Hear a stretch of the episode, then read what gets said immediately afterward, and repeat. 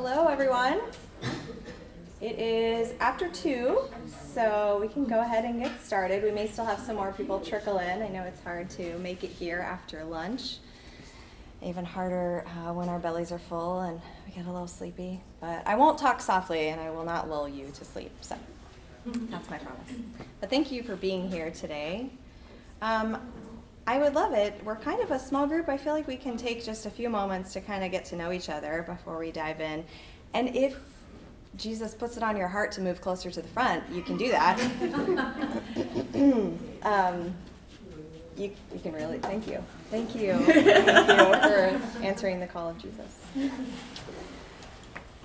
Even my own husband moved farther back.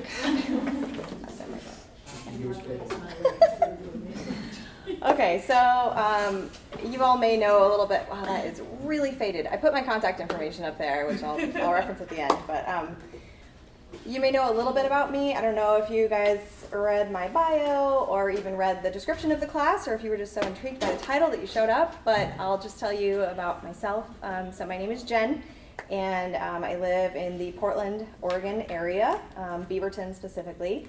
We've been there for just over four years. Um, before that, we were, my husband and I and our, our kids, we were here at Pepperdine. Um, I was serving as associate chaplain, and Dave was a therapist in the counseling center, and then kind of transitioned over to a part time um, faculty role. And we did that for a little while longer, and then left to go um, up north for me to work uh, with a church doing associate ministry. And I did that for a little while, and funding dried up, and I'm not doing that anymore. Um, so that ended about a year and a half ago, and I worked in local government. I've been kind of doing a little bit of this, a little bit of that, and I've been writing and speaking and um, doing different things. Um, and it's been great, and I have been just kind of figuring out what ministry looks like now. Um, outside of a, a, university or a church, like just kind of floating in the world. What is what does that call look like now? And it's actually really fun and freeing, and um, still very deeply rooted to Churches of Christ and to um, my faith. Um, it's just a lot more creative kind of ministry now. Um, so that's a little bit about me, um, and I would love to know about you guys. Um, I'm really curious about what brought you here today. And you may not want to say that exactly, but maybe you could um, let us know by a show of hands. Like, who is here because you want to help others who might be going through a transition? Okay, so like half of you. And who is here because you find yourself in some sort of transition? Oh, yeah, both. Yay. Okay, awesome. Well, last night, um, as I was telling my husband about what I had planned to share, he said, So, you're going autobiographical? And it was this innocent observation and question, but I had a moment of panic because I didn't want this to be too much about me or too personal. And I racked my brain trying to think of some other story that I could share instead. But the stories of other people rumbling with their identity, like those are their stories to share, and I just have mine to share. Um, so it's a little risky to walk this path of disclosure and vulnerability when we don't all know each other. I only know a handful of you in the room. Um, it's also hard to talk about identity and the process of becoming without getting kind of personal. Mm. So, um, this is what God has put on my heart to share with you all today. So, I am going to trust you to hold space for this conversation and although I'm doing most of the talking today, I'm going to trust God's Spirit to work through all of our stories, um, revealing to us what we need to see and to know and to live into. So, my hope for you today is that you would be reminded that your identity is found in Christ as God's beloved child, and that you would know and live into the truth that you are who you are becoming. So, when we're kids, we are invited to imagine our future selves. Sometimes the question sounds like, What do you want to be when you grow up? What do you want to do? Who might you be? I never really had one thing that I wanted to do, one particular career trajectory. I was, you know, jealous of the people who always knew they wanted to be a doctor, they wanted to do this or that. I didn't have that, but I did have in my mind a pretty clear picture of who I wanted to become future Jen would be married with kids. She would be kind, loving, generous. She would have lots of friends. She would be a person of integrity and honesty, a woman of faith who raises a family of faith. She would definitely keep a nice, tidy home, mm-hmm. and she would be happy. She would travel a lot. She would never stop learning. She's actually pretty awesome, and I would want to be her friend. Mm. But as I grew through adolescence, there were three discernible things that led me off course. Two were aspects of my personality that were already at work when the third one, um, a, a, crisis of sorts, occurred, which was a defining moment and a turning point and really veered, veered off the path. So, first, I would say I had a wandering heart. I was raised in the church, Churches of Christ specifically, my whole life.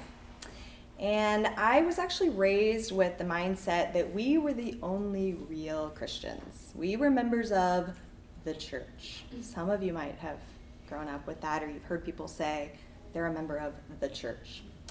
Um, any friends that I had who were like Presbyterians or Methodists, unfortunately, they weren't really properly interpreting the Bible and they were following those man made traditions. Um, I share that to give you a sense of the kinds of churches of Christ that I grew up in. Pretty strict, maybe even fundamentalist, very conservative, um, but we loved God, we loved the Bible, we loved each other, we were family.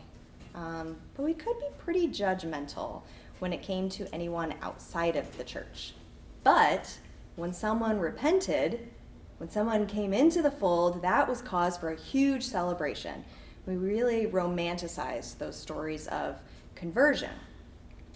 And um, for me, well, let me say first, um, in those stories of conversion, the really dramatic ones, you know, the bigger the offense, the greater the experience of God's grace and forgiveness, you know, the more emotion was wrapped up in it. And I started wondering to myself, what did I need to be forgiven for as a kid raised in the church? You know, I considered my sins kind of petty in light of what some people had come forward at the altar call and confessed.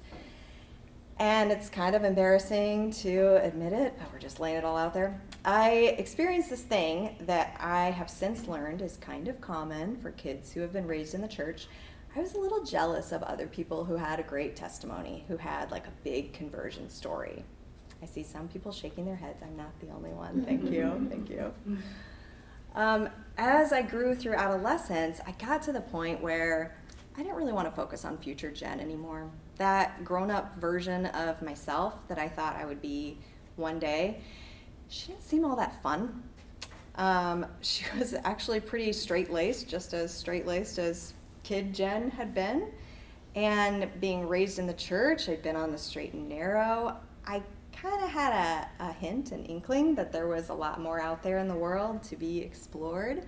I had a lot of passion and energy and ambition, strong desire for adventure, and I didn't know where to channel it. You know, I was pretty young. So that was that was the first piece that I had this like adventurous, wandering heart. The next thing was I had a very inquisitive, curious mind. It started at a pretty young age. But in my junior and senior year of high school, that's when my struggle with some of the teachings of the church really came to a head, really became problematic for me. I couldn't reconcile what I was learning in school and in the world with what I had always been taught by the church. The Bible seemed a lot more risky and scandalous and gory and even disturbing than what I had been led to believe. And I started wondering, you know, what pi- what parts of the Bible were actually history, um, and what else might be at work in there. What what might the future hold for me as a woman in this tradition? Um, were my best or only paths to ministry really missionary work or marrying a minister? Um, what did these seemingly restrictive passages about women mean for me and for my personhood? Was I less than, as some of these passages seem to indicate? The few people that I turned to for answers, unfortunately, weren't really prepared for those questions that I was asking. And the more I asked, the more their defenses were raised, and the more pushback I got, the more curious I became. I really needed to know what was like big T true. Um, what parts of my upbringing um, did I want to hang on to, and what might I consider letting go of? So I kind of started looking elsewhere and started drifting a bit. And then the third thing that happened, um, I would maybe call it a broken spirit. Um, during that same season, with the you know wandering adventurous and starting to really question everything, which is you know pretty characteristic of a lot of people's adolescence, we had a, a crisis of sorts in our family where my parents, um, in one fell swoop, sat us down as kids and they shared with us um, a lot of details about our family life and history that were just total shocks to us. Um, I was crushed to learn. Oh my gosh, I thought I saw you earlier. Hello, welcome. I was crushed to learn that there um, that they were having marriage problems. That um, you know the ground beneath me felt so unsteady.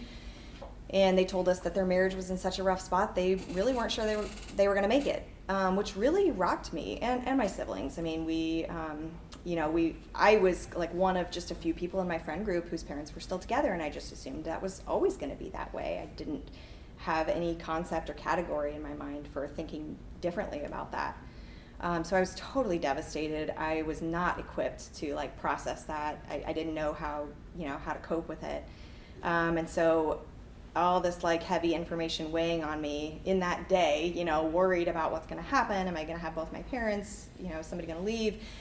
I drove over to my best friend's house, um, and her mom was away for the weekend, and um, got drunk for the first time, and that uh, the pain numbing effect of that was was welcome, and so spent the most of the weekend that way, and for the next few weeks that became the new normal for me. It just um, was distancing myself from my parents. You know, I didn't want to um, confront or accept the reality that they had shared with us, and I did not want to think about possibilities for the future. And so I just started pushing them away. I spent as much time away from home as possible, distanced myself from the youth group um, and church friends. I didn't want to deal with those faith questions and struggles, and I certainly assumed there would be some judgment, so just kind of started distancing myself from the things that had once anchored me. Um, spending more time partying uh, with friends from school. And rather than go into a whole lot more detail there, I'll just say I wandered far enough from the path to make a lot of other stupid, reckless decisions and hurt a lot of people along the way.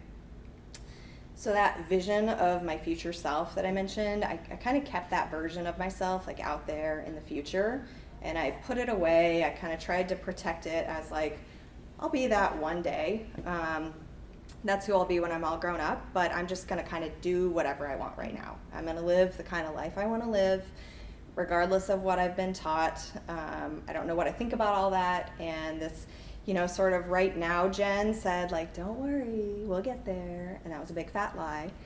Um, because I didn't realize that this, like, right now, Jen, let's live in the moment and do whatever we want, was taking me in the complete opposite direction. Um, and not only was that never going to get me to that future vision of myself that I had, it was actually going to make it a lot more difficult and painful and take longer to become that person that I knew I was created to be. I couldn't live my life in ways that were contrary to who I ultimately wanted to be and just expect that one day I could flip a switch and be the best version of myself, live my best life if I continued to kind of keep moving downward and being reckless and being selfish, um, I was never going to be this person that God created me to be. We all know that we don't just go to sleep one night as one person and wake up the next morning as somebody totally different. We don't, um, we wouldn't say that um, on a conscious level, and yet a lot of times we live like that. Um, you know, we think we can choose who we're going to be right now, and we'll just kind of be somebody else in the future. Like it's, you know, kind of magical thinking that it's going to happen one day. Um, I think that we can sometimes downplay or ignore the fact that our habits and our choices and kind of what we do, what kind of information we feed ourselves, how we interact with people, we just kind of ignore that that's shaping us in a particular way. And is it shaping us for the better to be the person that we know we're meant to be, or is it not? um, because we are always becoming a certain kind of person. You know, like time is moving forward, we can't stop it, and we're always becoming. Um, does anyone in here listen to the band Vampire Weekend? I see some heads nodding. I love Vampire Weekend so much. Um, okay, so they're not a religious band, but they have this song called Yahweh. You guys know that song? okay. Um, it's obviously about God and Moses. So the chorus says, Through the fire, through the flame, you won't even say your name, only that I am that I am. And one day, that chorus was playing in the background of my mind, and it kind of bumped into this other thing that I heard about our identity and how it's not found in what we do. And those things like crashed in my mind and had this aha moment that like we we too are I am. Like we are I am, and our I am is grounded in the great I am, um, the one who created us in in God's image, who knew us, who loved us before we were ever a tiny embryo in our mother's wombs, before our educations, before our careers, before our relationships, before all those things that defined us. I am. I am gave us our identity. And of all the ways that God could have referred to God's self, I think it's striking that God used the term I am. It wasn't I do or I make or I accomplish. No, you know, no negatives about what God doesn't do. It was I am. It was a statement of being, of personhood. And that's our identity as well. You know, the essence of who we are is our being, not our doing.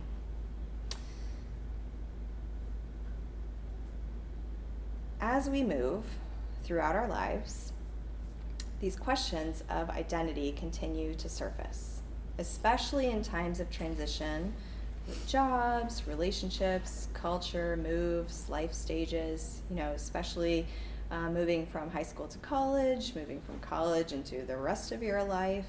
Um, this, you know, just came up for me again recently as I was transitioning out of church life and into the world and what's next, you know, and kind of realizing once again how much of my identity I had put in a um, in a profession rather than you know how much how much I was rooted in that aspect of my identity how much I was looking to employment um, to find my my sense of who I am and and what I uh, what my worth is in the world um, but we're all in process you know, changing, growing up and older, and the choices that we make today affect who we are tomorrow. I mean, literally, the foods that we eat, how much we move our bodies, um, how much sleep we get, the strength of our social connections, all of that stuff together affects and shapes who we are today and tomorrow. Um, so you are already now, in a sense, the person that you are becoming.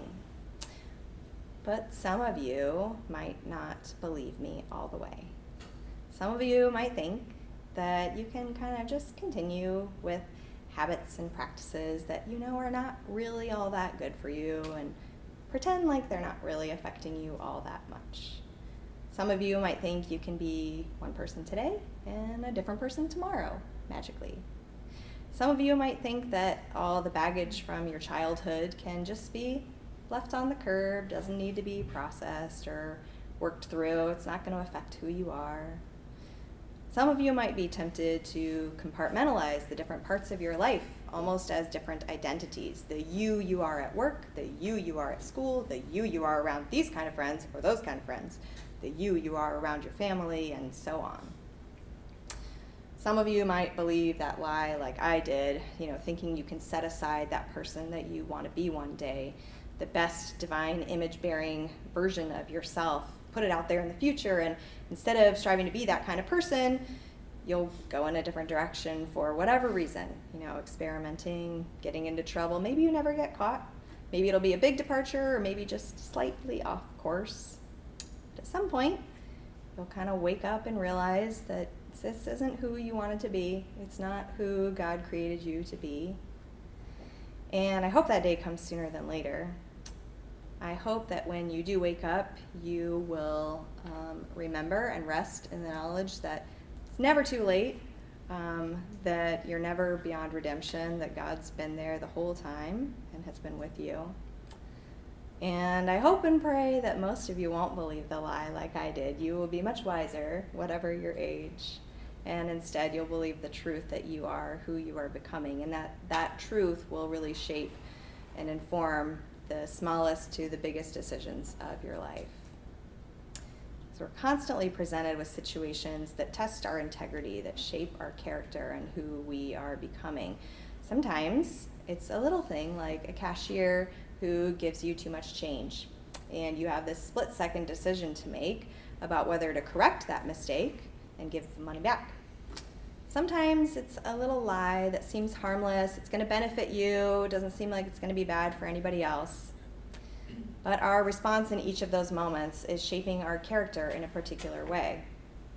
When we keep the extra change or we tell the lie, it gets even easier the next time with bigger deceptions.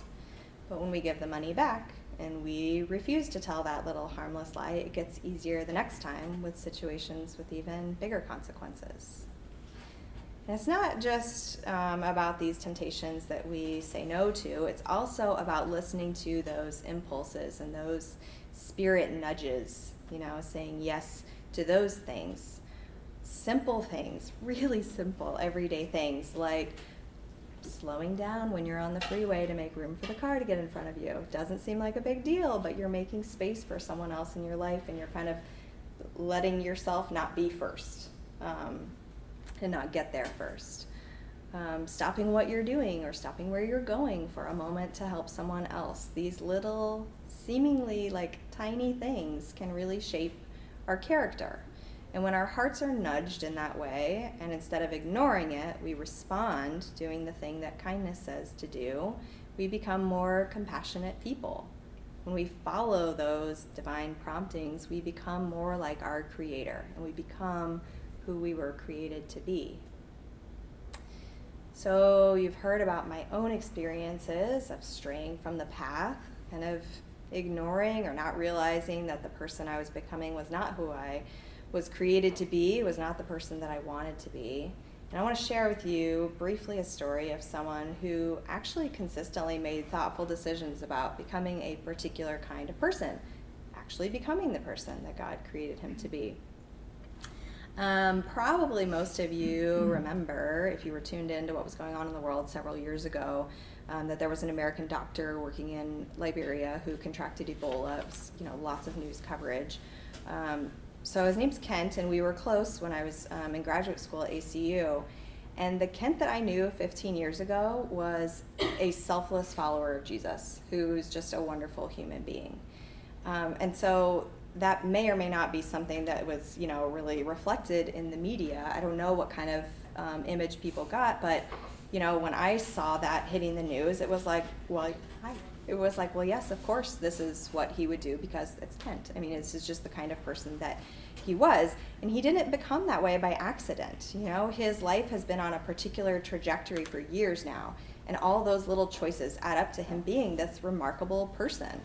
A person who is concerned with the health and well being of others, even on his deathbed, as he's not sure he's going to make it. And if he had chosen to set aside his convictions and calling, just kind of do whatever he wanted. I'll be a better person when I'm older. We never would have heard about him. Like that story wouldn't be there. But people like Kent understand and live that truth that you are the person you're becoming. They make choices now for peace, for friendship, for honesty and integrity, for love of others, for putting others' needs ahead of their own. And those choices help propel them forward into the person that they were created to be they prepare them for those big challenges. You know, making those little decisions prepares them to answer the question Will you serve in a place that's dangerous? Will you live below your means? Will you humble yourself? We each face really unique challenges. You know, the questions that you're asked are different from the ones that I'm asked, different from the ones that your friends are asked. My journey away from my values only lasted a few years, um, thankfully, but even still, um, I and others still bear the scars of things that I did and said. Over time, um, through the big decisions and the tiny, seemingly inconsequential ones, we anchor ourselves to God, um, to the way of God, and in that way, really find our identity in God. You don't become who you are by accident. By being intentional with the choices that you make every day, you're moving in the direction of who you were created to be. The choices that you're making now, the choices that you're making your whole life, those are shaping who you are and who you're becoming. In uncertain times of transition and instability, it's easy to lose focus and head in the wrong direction. I heard um, recently a preacher was talking about times of transition um, being a time when your idols are really clear. He said, when you are in between um, institutions, um, that you are looking for another idol, um, another place to norm and inform. He just said it becomes really clear that you, you know what you were idolizing and what you are looking to start idolizing, um, which I thought was an interesting way to, to think about that. But I think when we're in transition and we can feel like we are floating, we're not really sure what's next um, in this relationship or this work situation or what's next in life, um, it can be easy to be drawn to things that are um, off course for us. But we have to choose each day to live into the person that we know in our deepest in the deepest part of ourselves like who we know we were created to be choose to live into that um, so that we will continue to become the beautiful human being that we were created to be. And when I talk about who we were created to be, I'm I hope it's clear by now. I'm not talking about a career or a profession or even a vocation or calling. I'm really talking about your character and your ethics and values, putting your whole self in service of God's mission of redemption, whatever shape that takes and wherever you are talking about a particular way of being in the world that is obviously the way of Jesus, the way of love, peace, wholeness, putting others first, deep communion with God, deep relationship and community with others, welcoming those who have been thrown away or looked down on by society. And this way looks different for everyone because we have a unique combination of gifts, experiences, personalities, struggles, desires. But that is my hope and prayer for you all today. So I want to pause here and start to kind of think um, about reflections. Think about how we apply this. Think about elements of your own story and um, you can share as deeply or as shallowly as you would like.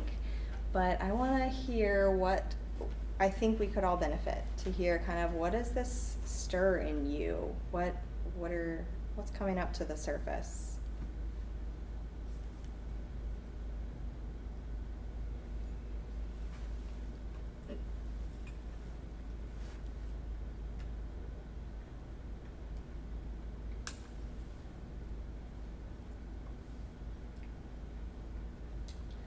really liked what you said about um, how in a lot of our traditions there is a glamorization of like the uh, the dramatic conversion and mm-hmm. as you said that I feel like in my head it was connected maybe maybe indirectly to that procrastination of the choices I need to be making and I'm not yet almost like that dramatic conversion uh, of all my micro habits. Like, mm-hmm. it's probably gonna happen next week. You, you know what I mean? Like, it, almost like there's a connection between the dramatic conversion, which it does happen. I mean, we've got the story of, of Saul turning to Paul and all that. So it happens with some people, but like, but maybe it's a lie that that's like what I need to re- wait on and rely on because it's almost enabling the procrastination mm-hmm. while I mm-hmm. wait for them.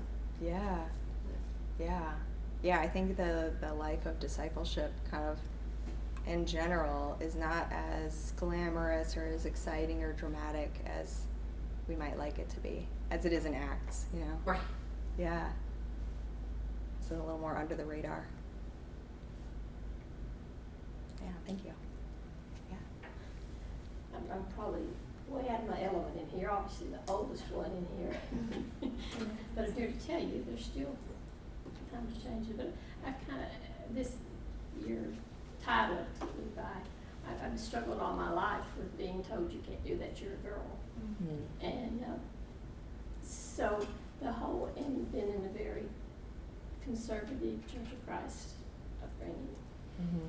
And I think in a lot of ways I used that to not develop because I was shy and, you know, speaking in public, praying in public. What if I could just say, well, that's the men's job, you know? Mhm. But I've come in later years to really believe that that's one reason our churches of Christ are failing. Is because we've treated our women as a subclass. Mhm. And so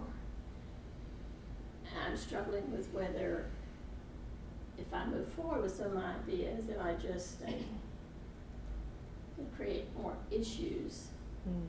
or if it's God calling to say, I need to push forward. Mm. So that's kind of like, I don't- I don't know if that's even the slant you all are going in here or anything, but uh, it just seemed like I said in some of the ladies' leadership things here, and it's like, that's what I've been thinking. Yeah. That's what I thought, you know. But, you know, people, I'm, I'm from Mobile, Alabama, and that's where I live now. Okay. Mobile, conservative, Church of Christ, so Mhm.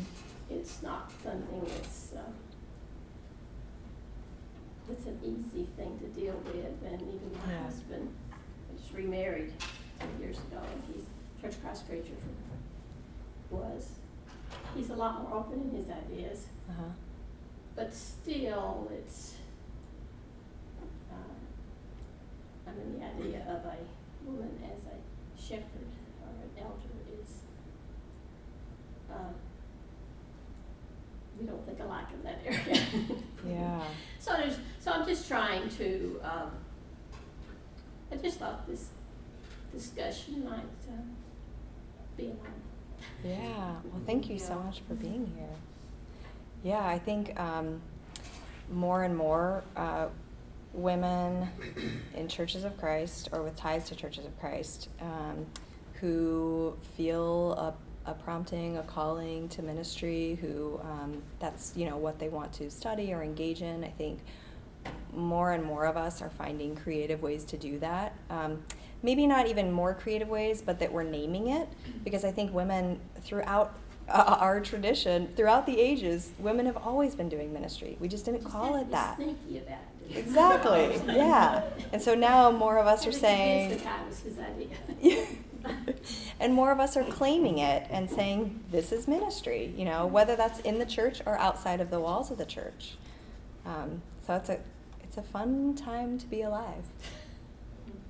Jen, I think what you presented and unpacked really has some meaningful systemic application.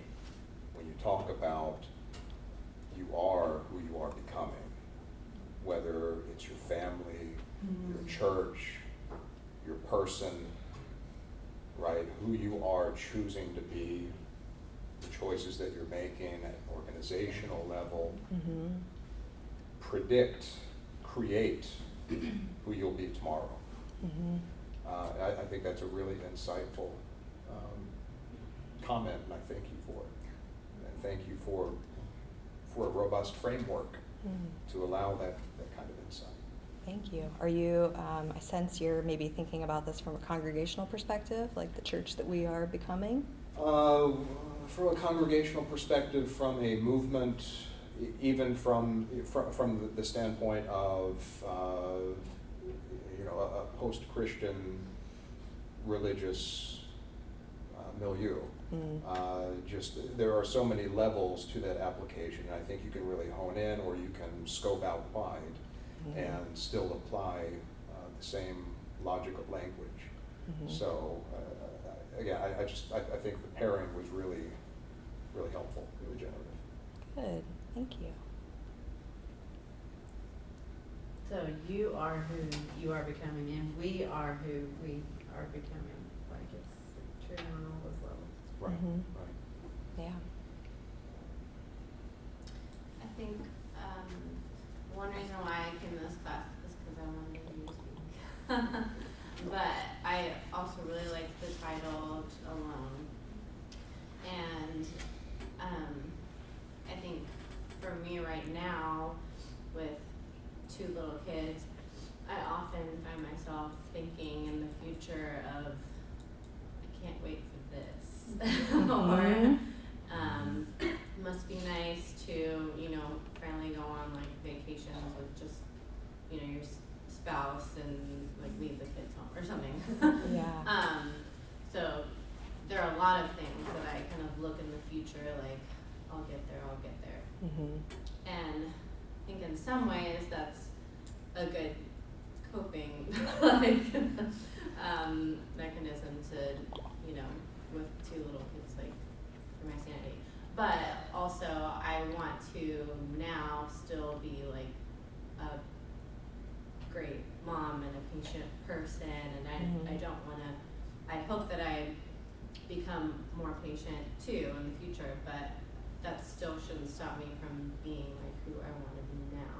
Mhm. And even though it might be harder, that's probably even more important for me to, you know, try and um be the person that I wanna be or be the mom that I wanna be because um even if I'm not seeing results or um you know, every day it's it's different. Um you know, like you said, it doesn't happen every night and it's just like one